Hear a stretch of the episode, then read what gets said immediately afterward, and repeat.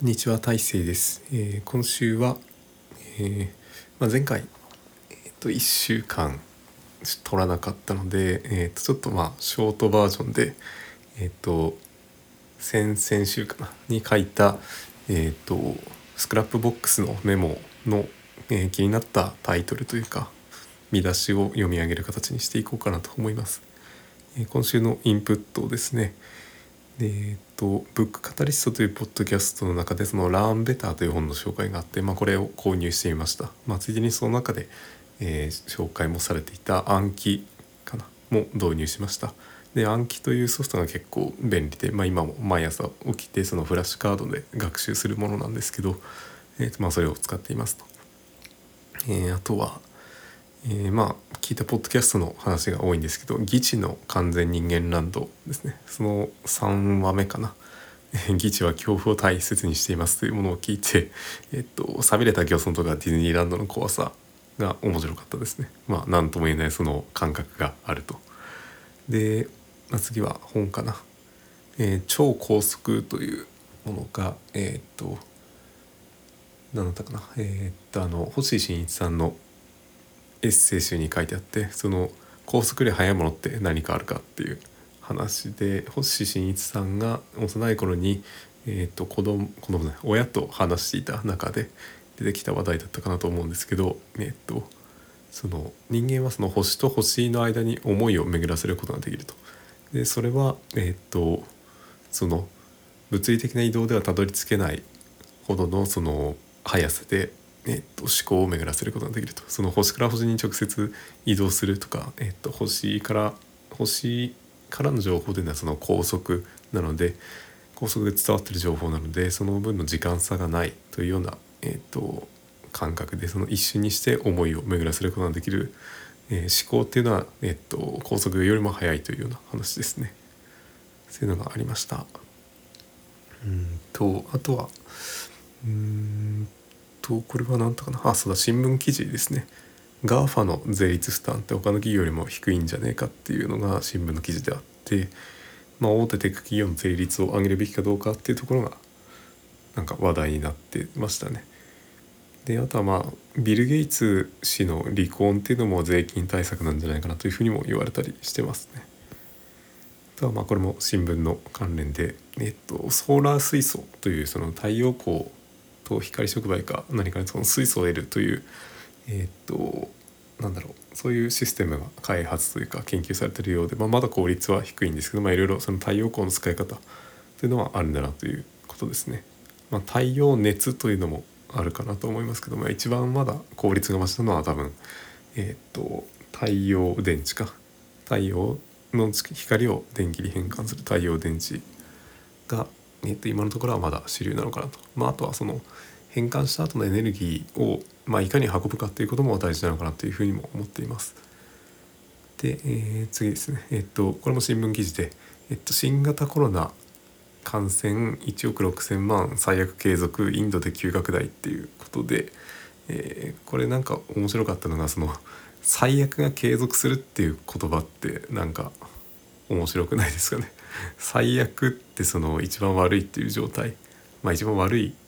ものに含まれる、えー、と一連の幅があるかなと思うんですけどそれが継続するってどういうことなんていうその継続する前の最悪ってそれ最悪なのかとか。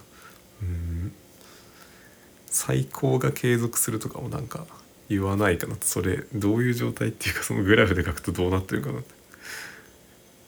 とかまあそんな感じですね。まあいいやそれは。で次の話題でえっ、とスナック偏愛の IT's ラボのコバさんのご来店と、まあ、これ3話のシリーズなのかな。もう一個続くのかちょっと分かんないですけどえっ、と IT's ラボの小林さんですね。新型大人率の小林さんの少年時代の体験の話で、えっと父親父親からかなり強く影響を受けているなとかいうことが面白かったですね。その父親がその本を、えーっと読んでその違うな本を読んで父親がその本に関してのクイズを出してそれに答えるとお小遣いがもらえるとかなんかそのいろんなその、うんまあ、父親がかなり教育に関して何か思うところがあったのかそういったそのうんまあなんだろうな面白いその教育上の工夫みたいなのが感じられたりしたかなと思います。で次ですね、えっと、PC の作業環境の改善ということでまあいろいろありますね。えっと拡大と縮小がそのウェブブラウザとかいろんなアプリでそのコントロールキーを押しながらマウスのホイールの上下をこうコロコロすると拡大と縮小ができるものが多いんですけどパソコンの初心者っていうのは、まあ、これがなかなか気づかないというかやったことがない人が多くてまあ高専の3年生とか5年生でもこれが分かってない人が結構多かったですね。でうんと分からない時は初手で質問という。まあこれもえっとあだな。その卒業研究をしていて感じたんですけどまあその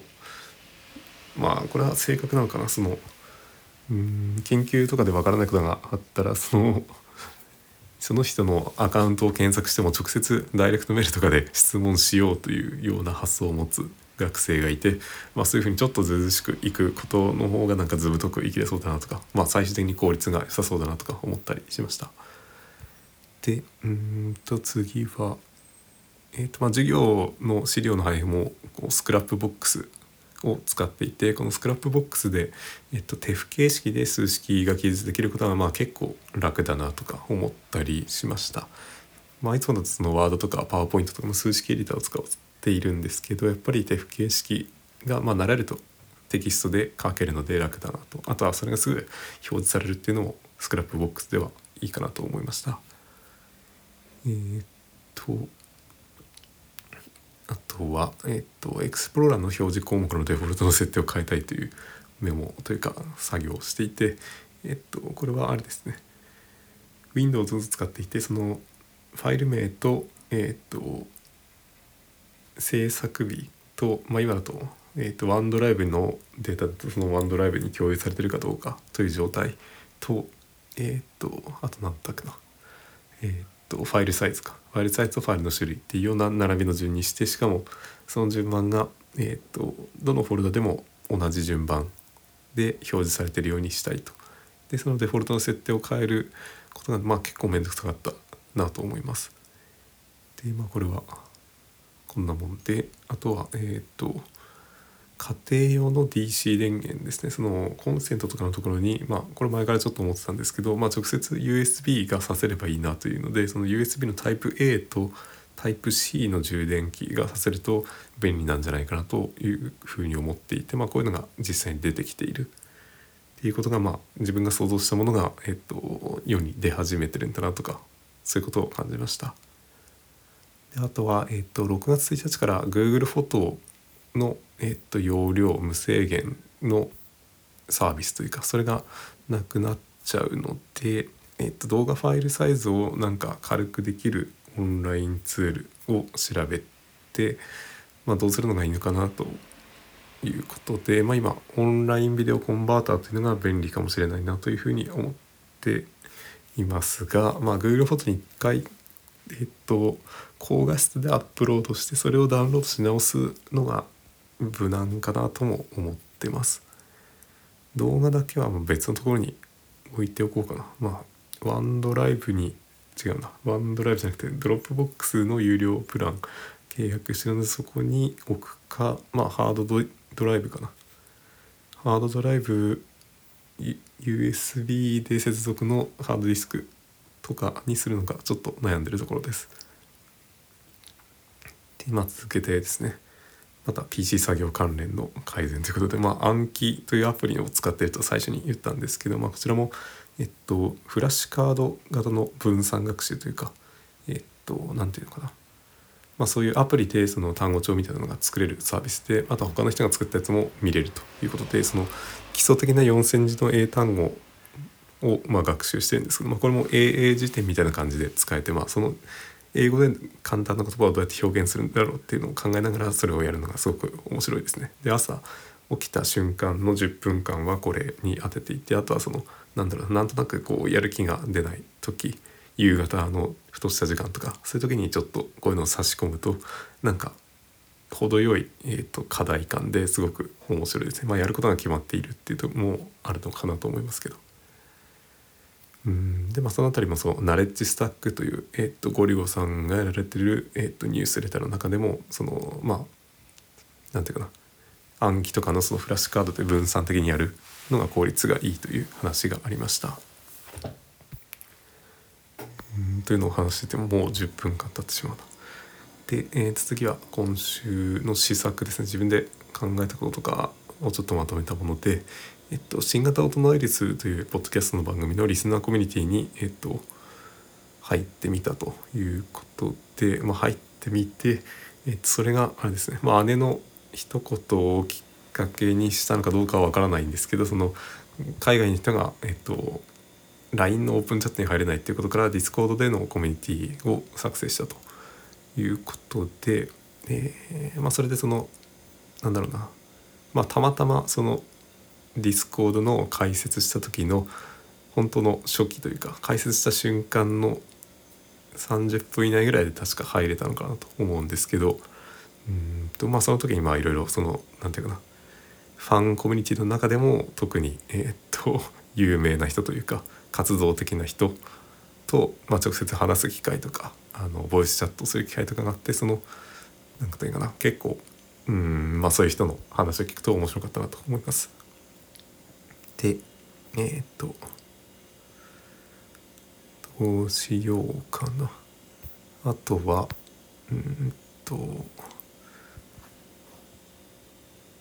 まあ将棋についての用語を調べたりとかですねあとは学校のなんか中でその投票の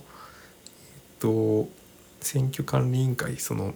市の選挙管理委員会からその18歳に向けてかな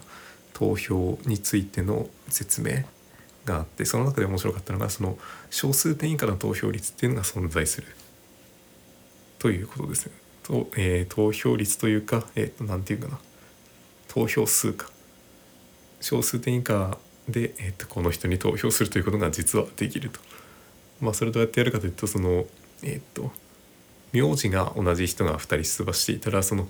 えーと、その名字だけで投票すると,、えーと得票率に応じてその1票が配分されるということで小数点以下の投票数が発生してしまうということですね。まあ、中にはその本当に大きいところでも、えっと、投票数、えっと、1票とかで変わったりとかそのさっき言った小数点以下で変わった場合もまあ稀に存在するということが話されていたりしました。うんでえー、っとまあどうしようかなあとはそうですね婚活の話も、まあ、友人と話したりして段取りを考えていてえー、っと魅力を上げないといけないというかその魅力というパラメーターを上げないといけないというか上げる作業をしないといけないなというところが感じました。えーとまあ、相手の目線で女性から見て多少よく見えるようにその募集団から魅力的に見えるように、まあ、例えば車を買い替えたりとか筋トレしたりとかえー、なんか趣味をこう話題になる趣味を持っておくとか服をもう一式揃えたりとか髪を定期的に美容院で整えるとかまあいろいろそのやれることをやってそのなんていうか自分のセルフイメージを上げたりすることも重要かなという話ですね。ということでまあ今回はこの辺りで終わります。えー、っとどういう話だったかな。まいろいろ話しましたけど、えー、いろいろインプットの話ラーンベターとか完全人間ランドとか超高速の話とかえっと、ガーファの税率負担ソーラー水素、えー、最悪の継続スナック変愛の小葉3回って話と,、えーと、パソコンの作業環境だと拡大と縮小ですね。コントロールのマウスのホイールが初心者だとできないっていうこと。わからないことを初手で質問するずうずうしさ、えー、 Scrapbox で手付形式で数式書くのが便利、えーと、エクスプローラーで、えー、表示項目のデフォルトを変えたいとかいうこととかあとは動画のファイルサイズを軽くするにはどうすればいいかなっていう話と Anki のフラッシュカードの話、えー、と新型大人リスのリスナーコミュニティの Discordに入ってみた話と、うんまあ、将棋とか